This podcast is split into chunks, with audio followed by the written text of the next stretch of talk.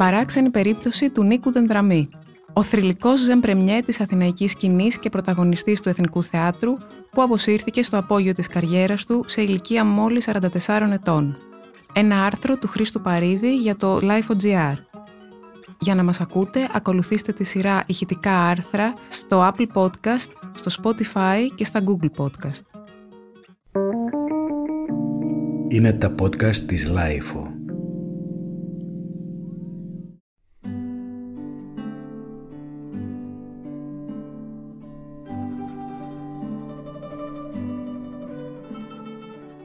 Ο ηθοποιός, αγαπητέ μου, είναι σαν τον αθλητή. Πρέπει να ξέρει ακριβώς τη στιγμή που οφείλει να αποχωρήσει. Είναι πιο σοφό να αφήνεις εσύ το θέατρο παρά να σε αφήνει εκείνο. Τα λόγια αυτά, που περιλαμβάνονται στο βιβλίο Εθνικό Θέατρο 60 χρόνια σκηνή και παρασκήνιο του Βασίλη Κανάκη, ανήκουν στον πιο λαμπερό και δημοφιλή ζεμπρεμιέ της προπολεμικής Αθήνας, τον Νίκο Δενδραμή. Έναν ηθοποιό που άφησε εποχή χάρη σε μια σειρά από σπουδαίες παραστάσεις της πρώτης περίοδου του Εθνικού Θεάτρου, αλλά και νωρίτερα, δίπλα σε πρωταγωνίστριες διασάρχες όπως η Κιβέλη και η Κοτοπούλη, παίζοντας σημαντικούς ρόλους, αλλά θα εγκατέλειπε το θέατρο οριστικά και αμετάκλητα στα 44 του, χωρίς καμία εξήγηση, στο απόγειο της καριέρας του. Αυτή η απόφαση εξέπληξε και σόκαρε τόσο τους σπουδαίους θεατρανθρώπους της εποχής του, όσο και την αστική θεατρόφιλη Αθήνα, που δεν κατάλαβε ποτέ γιατί ο αγαπημένος της πρωταγωνιστής επέλεξε να εγκαταλείψει τα φώτα της δημοσιότητας τόσο απροσδόκητα. Άλλωστε δεν δόθηκε καμία σαφής εξήγηση από εκείνον σχετικά. Βέβαια, όπως ήταν φυσικό, σιγά σιγά ξεχάστηκε και όταν εμφανίστηκαν νέα φιντάνια που πήραν τη θέση του, η αγάπη του κοινού μετατοπίστηκε. Ωστόσο, τα αφιερώματα και τα βιβλία που έχουν να κάνουν με το πρώτο μισό του 20ου αιώνα αναφέρονται σε εκείνον ως τον χαρακτηριστικότερο ρομαντικό εραστή του ελληνικού θεάτρου.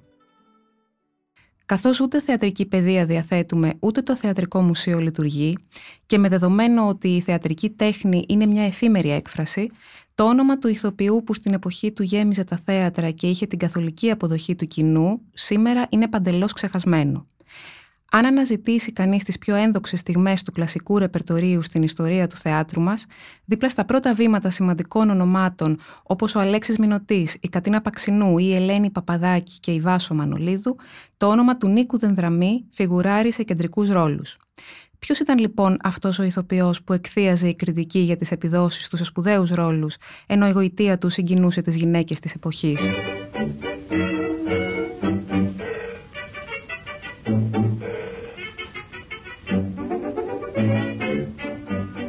Γεννήθηκε το 1901, γόνος ιστορικής οικογένειας, με πατέρα ανώτερο αξιωματικό του στρατού. Έχασε νωρίς και τους δυο του γονείς, έτσι την κυδαιμονία του ανέλαβαν οι δύο αδελφές και ο αδελφός του Βασίλης Δενδραμής, διπλωματικός υπάλληλος, και τα τρία αδέλφια του ήταν κατά πολύ μεγαλύτερά του. Η αδελφή του Νίκα ήταν παντρεμένη με τον λογοτέχνη Ιωάννη Ζερβό, προσωπικό φίλο του Ξενόπουλου, με αποτέλεσμα ο Νίκος να μεγαλώσει σε ένα πνευματικό περιβάλλον.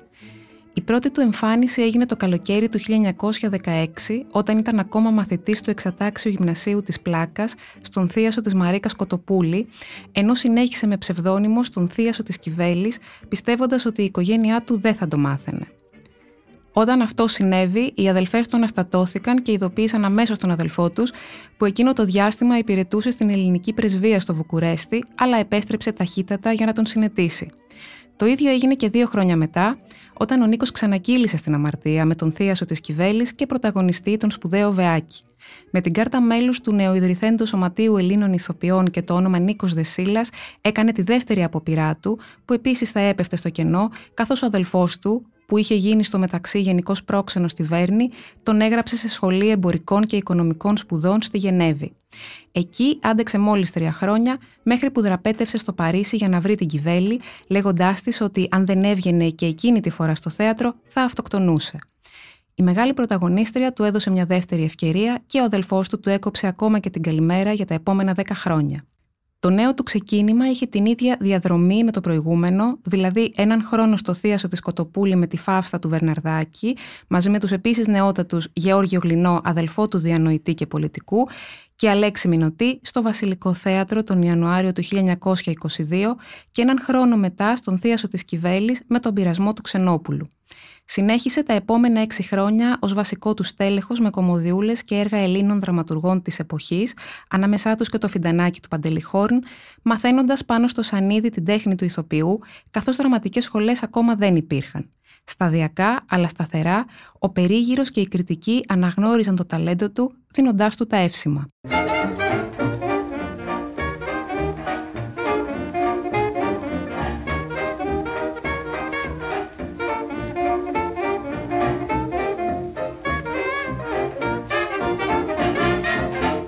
Όταν την άνοιξη του 1924 ακολούθησε τον Θίασο, που αποτελούνταν από εξαιρετικούς ηθοποιούς όπως η Χριστίνα Καλογερίκου, η Σαπφό Αλκαίου, ο Άγγελος Χρυσομάλης, ο Νίκος Ροζάν, ο Χριστόφορος Νέζερ και άλλοι στην Αίγυπτο, όπου θα έδινε παραστάσεις στην εκεί ελληνική κοινότητα, ήδη θεωρούνταν ο μόνος αξιόλογος εραστής του καιρού του. Το επιστέγασμα ήρθε με το ρομάντζο του Έντουαρτ Σέλντον, όπου υποδιόταν έναν ερωτευμένο πάστορα, ρόλος με τον οποίο έγινε διάσημος, ενώ το έργο παίχτηκε για τρεις σεζόν. Η Κιβέλη όμως, υπακούοντας τελικά τον έρωτα της ζωής της Γεώργιο Παπανδρέου, διέλυσε τον θείασό της. Εκείνη την εποχή, το σύνηθες ήταν οι θείασοι να διαθέτουν εναλλασσόμενο ρεπερτόριο με έργα κάθε είδους και γούστου, ώστε να προσφέρουν στο κοινό τους πολλαπλή ψυχαγωγία. Έτσι, το καλοκαίρι του 1928 ακολούθησε ως βασικό στέλεχος τον θείασο της Κοτοπούλη, ο οποίος είχε στις αποσκευές του περί τα 20 διαφορετικά έργα από τον αγαπητικό της Βοσκοπούλας έως την Αντιγόνη. Ήταν 27 χρονών και καθιερωμένος πια πρωταγωνιστής. Έτσι δεν ήταν καθόλου παράξενο το ότι αμέσως μετά προχώρησε στην ίδρυση της εταιρείας Ελλήνων Καλλιτεχνών με τη σύμπραξη μεγάλων ονομάτων όπως ο Περικλής Γαβριλίδης και ο Νίκος Παρασκευάς. Από την άνοιξη του 1929 και για τρία χρόνια περιόδευαν στην ελληνική επαρχία με σημαντικές παραστάσεις και πρωταγωνίστριά τους την Ελένη Παπαδάκη. Μαζί της έπαιξε στη Θεσσαλονίκη τον Ρωμαίο στην τραγωδία του Σέξπιρ Ρωμαίος και Ιουλιέτα, ενθουσιάζοντας τους πάντες. Η περιοδεία κατέληξε στην Αθήνα, όπου έσπευσαν να συνεργαστούν μαζί τους ως guest star, όπως θα λέγαμε σήμερα, πολλοί πρωταγωνιστές συμπεριλαμβανομένης της Κυβέλης, ενώ σύντομα έφυγαν για την Αίγυπτο. Εκεί είχαν την ατυχία να πέσουν πάνω στον ξεσηκωμό της Αλεξάνδρειας εναντίον της αγγλικής κατοχής, αλλά ο προμηθέας δεσμότης τους αποτέλεσε μεγάλη επιτυχία. Οι παραστάσεις τους συνεχίστηκαν στο Δημοτικό Θέατρο Πειραιά. Νοέμβριο και Δεκέμβριο του 1930 ταξίδεψαν στην Κωνσταντινούπολη, όπου ήταν τέτοια η προσέλευση στις παραστάσεις τους που χρειαζόταν να δίνουν τρεις παραστάσεις την ημέρα για να αντεπεξέλθουν. Το ρεπερτόριο αποτελούνταν από μεγάλες τους επιτυχίες, κομμωδίες, φάρσες αλλά και κάποια δράματα. Με τα κέρδη της περιοδίας, ο Δενδραμής έκτισε το πρώτο του σπίτι στην οδό Χάνσεν, στα Πατήσια, όπου είχε δημιουργηθεί μια γειτονιά αμυγός θεατρική, καθώς δίπλα του έμεναν ο Λογοθετίδης, ο Μιράτ, η Παπαδάκη, ο Αργυρόπουλος και η Μαντινίου. Τότε ήταν που ιδρύθηκε ένας νέος θείασος με βασικούς συνεργάτες τον Δενδραμή, τον Παρασκευά και την Παπαδάκη με την ονομασία Ηνωμένοι Καλλιτέχνες, ενώ καλλιτεχνικός διευθυντής του ήταν ο Βασίλης Λογοθετίδης. Μετά από σειρά πετυχημένων παραστάσεων ήρθε η ώρα του Εθνικού που ιδρύθηκε το 1932. Πρώτος του διευθυντής και εμπνευσμένος σκηνοθέτης ήταν ο Φώτος Πολίτης, που κάλεσε όλες τις δυνάμεις των αθηναϊκών σκηνών να αφήσουν τα μπουλβάρ και τις κομμωδίες και να συμμετάσχουν στην εθνική σκηνή σε ένα ρεπερτόριο μεγάλης δραματουργίας. Πράγματι, όλοι άφησαν τους θειάσους επιχειρήσεις τους και επιστράτευσαν το ταλέντο τους ώστε να συνδράμουν τον εθνικό σκοπό. Ο Αλέξης Σολομός έγραψε χρόνια αργότερα. Το επίκεντρο του θριάμβου, ο πυρήνας, ήταν το θαυμάσιο σύνολο των ηθοποιών, νέων και γέρων, που ενωμένοι χάριζαν στην ιδέα του θεάτρου την τελειότητά της και το μεγαλείο της και μαγνήτιζαν τους πιστούς στις ασπερινές λειτουργίες της οδού Αγίου Κωνσταντίνου.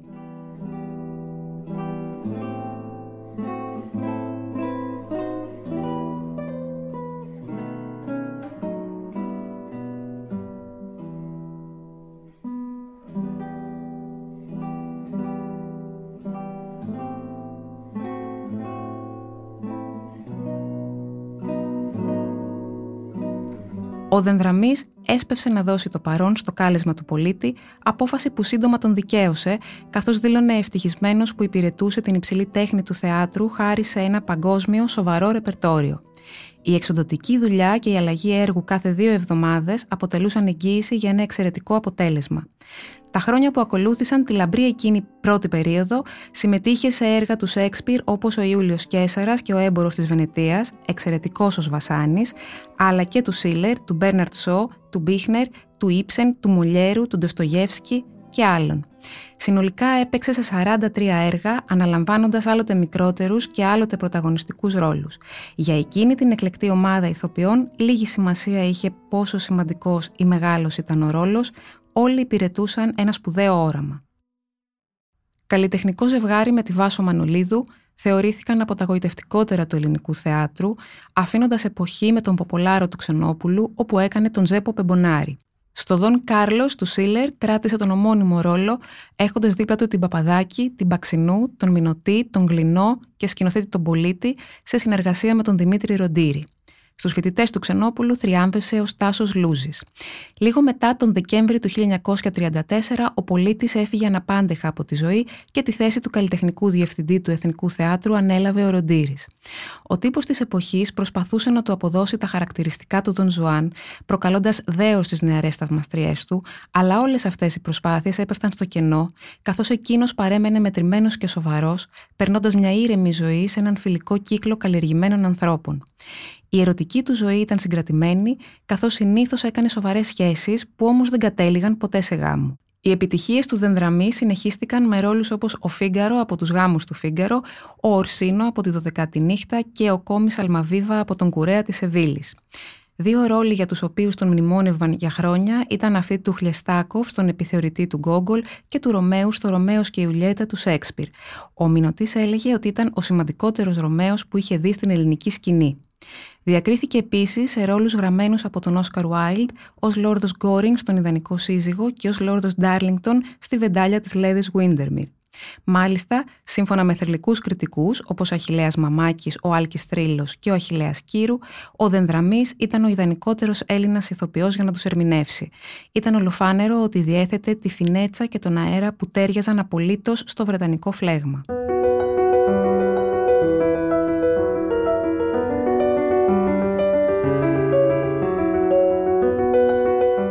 Μεταξική περίοδος δεν άφησε αναπηρέαστο το Εθνικό Θέατρο ούτε σε καλλιτεχνικό ούτε σε αξιακό επίπεδο.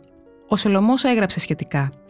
Από κεκτημένη ταχύτητα το θαύμα συνεχίστηκε και ύστερα από τον θάνατο του Φώτου Πολίτη κάτω από την άμεμπτη καθοδήγηση του Ροντήρη. Η χρυσή αυτή περίοδος δεν ήταν όμως γραφτό να βαστάξει πολύ. Η Νοθεία άρχισε τη δικτατορία του Μεταξά για να συνεχιστεί στη γερμανοϊταλική κατοχή. Η περιοδία του Εθνικού στην Αλεξάνδρεια και στο Κάιρο εκτείναξε τη φήμη του Δενδραμή στον ελληνισμό της Διασποράς με προσωπικές επιτυχίες σε έργα όπως η Βεντάλια της Λέδης Βίντερμιρ, το πριν από το ηλιοβασίλεμα, η Ζακυνθινή Σερενάτα, ο Επιθεωρητής, ο Βασιλικός. Τη σεζόν που ακολούθησε έδωσε μια εξαιρετική ερμηνεία που διέφερε εντελώς από αυτές των Ζεν Πρεμιέ των Σαλονιών, παίζοντας έναν ιδιόρυθμο άντρα στο κοντσέρτο του Χέρμαν Μπαρ δίπλα στις Μανολίδου και Παπαδάκη και κάνοντας όλη την Αθήνα να μιλάει για εκείνον. Οι επιτυχίες δεν σταμάτησαν εκεί.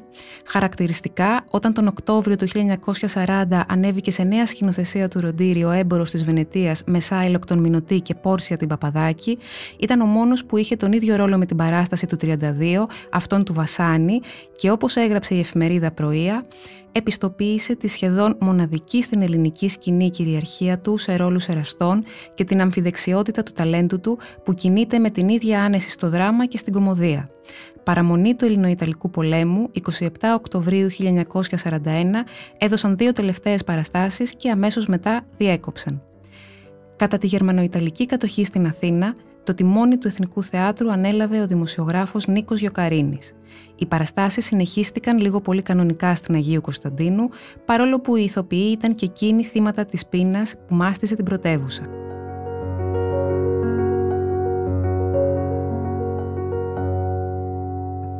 Όταν ο Δενδραμής πρωταγωνίστησε τον Μάρτιο του 1942 στον Φάους του Γκέτε σε σκηνοθεσία Ροντήρη, με Μεφιστοφελή τον Γλινό και Μαργαρίτα τη Μανολίδου, καθώς έπεσε τον ρόλο και στις δύο ηλικίες, ήταν τέτοια η εξάντλησή του που χρειαζόταν να κάνει τονοτική ένεση για να τα βγάλει πέρα. Το 1943 επέστρεψε στο Ελεύθερο Θέατρο Όστιας Άρχης, δίπλα στη Μανολίδου και στον Γιώργο Παπά, σκηνοθετώντας τρία ελαφριά έργα προς τέρψη της κατεχόμενης Αθήνας, ενώ, λίγο μετά, προσθέθηκε και ο Εμίλιος Βεάκης στον Θίασο.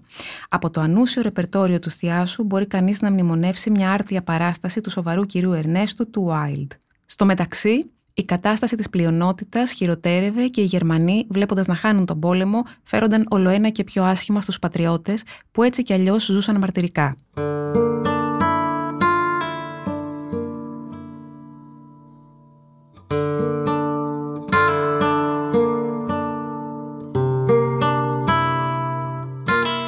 Ο Δενδραμή αποχώρησε από τον Θίασο και από οποιαδήποτε καλλιτεχνική δραστηριότητα. Με την αποχώρηση των Γερμανών στις 12 Οκτωβρίου του 1944, πολλά θέατρα αναγκάστηκαν να αναβάλουν τις παραστάσεις τους, ενώ το Εθνικό Θέατρο βρισκόταν υπό την κυριαρχία του ΕΑΜ, με δύο διαφορετικές παρατάξεις, η μία υπό τον Γιώργο Γλινό και η άλλη υπό τον Τζαβαλά Καρούσο, να πολεμούν η μία την άλλη. Αυτή η εκρηκτική αντιπαλότητα συμπλήρωνε τον γενικότερο αναβρασμό που επικρατούσε στους δρόμους της Αθήνας και κορυφώθηκε τον Δεκέμβρη του 1944. Στις 27 Νοεμβρίου και ενώ η διάσπαση των ηθοποιών σε αριστερούς και δεξιούς είχε προκαλέσει τη διαγραφή όσων θεωρούνταν δοσύλλογοι, ήταν σαφές ότι πλέον κυριαρχούσαν οι αριστεροί, ανάμεσά τους και της αγαπημένης του παρτενέρ Ελένης Παπαδάκη, ο Νίκος Δενδραμής, μετά από πρόταση συναδέλφων του που τον θεωρούσαν δημοκράτη, εκλέκτηκε πρόεδρος του Διοικητικού Συμβουλίου του Σωματείου Ελλήνων Ηθοποιών. Με την εκλογή του έβγαλε έναν συμφιλιωτικό λόγο, εκφράζοντας την επιθυμία του να αποκατασταθούν οι σχέσεις μεταξύ όλων των μελών του σωματείου. Τόνισε την ανάγκη να σταματήσει ο διχασμός και να συσπηρωθούν όλοι ώστε να κοιτάξουν το συμφέρον του κλάδου. Σε γενικές γραμμές, η πλειονότητα των συναδέλφων του τον εμπιστευόταν και τον θεωρούσε πρόσωπο με ακέραιο χαρακτήρα και ποιότητα. Μία εβδομάδα μετά ξέσπασαν τα Δεκεμβριανά.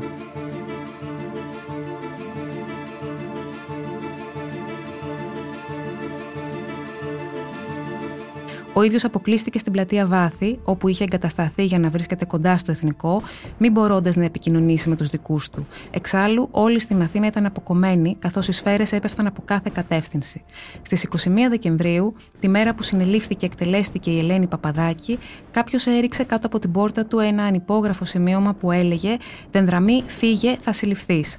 Πανικόβλητος ξεκίνησε μια περιπετειώδη φυγή προς ασφαλέστερη πλευρά της πόλης. Η απόδραση υπό το σφυροκόπημα των αντιμαχόμενων πυρών εκείνης της νύχτας και κυρίως η μεγάλη του απογοήτευση και το ένιγμα σχετικά με το ποιος μπορούσε να θέλει την εξοντοσή του, καθώς πίστευε ότι δεν είχε εχθρούς, καθόρισαν τις αποφάσεις του την περίοδο που ακολούθησε.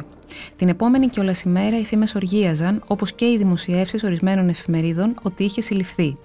Ο Δενδραμής κατάφερε να επιστρέψει στην πλατεία Βάθη αρχές Ιανουαρίου του 1945. Εκεί βρήκε μέρος του σπιτιού του κατεστραμμένο από χειροβομβίδα που κάποιοι είχαν πετάξει. Απαντήσεις αδυνατούσε να δώσει, δηλαδή αν ήταν επαγγελματικό μίσος ή προσωπικός φθόνος η αιτία όλων αυτών των γεγονότων, γιατί θεωρούσε τον εαυτό του πολιτικά ανεξίθρισκο.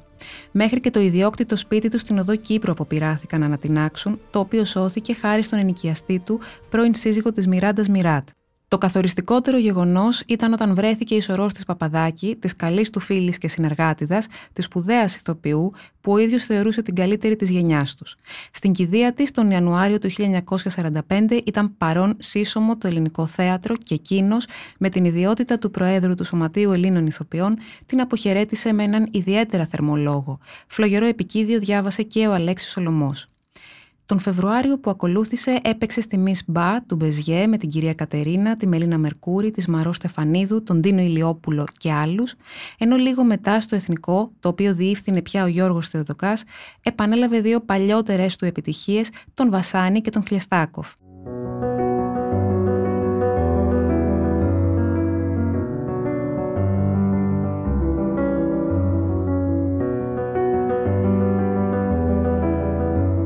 Οι παραστάσεις δόθηκαν στο θερινό θέατρο της πλατείας Κλαθμόνος, καθώς το κτίριο του Τσίλερ της Αγίου Κωνσταντίνου χρειαζόταν επισκευή μετά τις σοβαρές ζημιές που είχε υποστεί από τις οδομαχίες.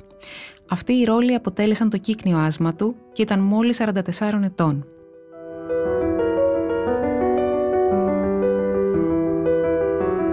Στη συνέχεια ταξίδεψε.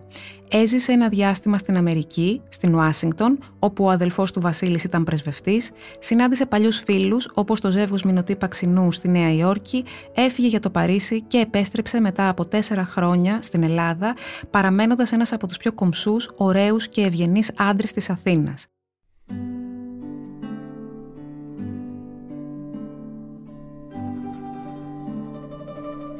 Παντρεύτηκε την νεαρή ηθοποιό Μπίλη Κωνσταντοπούλου, γνωστή από τις ταινίες του Γιώργου Τζαβέλα, με την οποία πέρασε το υπόλοιπο της ζωής του ανώνυμα, με αρκετές καλλιτεχνικές παρές, απορρίπτοντας κάθε πρόταση, συχνά πιεστική, που του γινόταν για να ξαναπέξει στο θέατρο.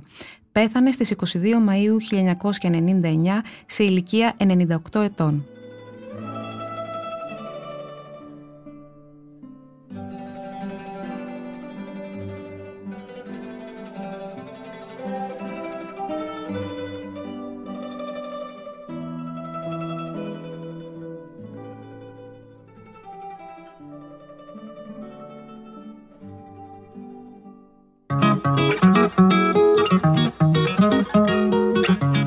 Podcast της LIFO ανανεώνονται καθημερινά και τα ακούτε μέσα από το LIFO.gr ή τις εφαρμογές της Apple, του Spotify ή της Google. Κάντε subscribe πατώντας πάνω στα αντίστοιχα εικονίδια για να μην χάνετε κανένα επεισόδιο. Είναι τα podcast της LIFO.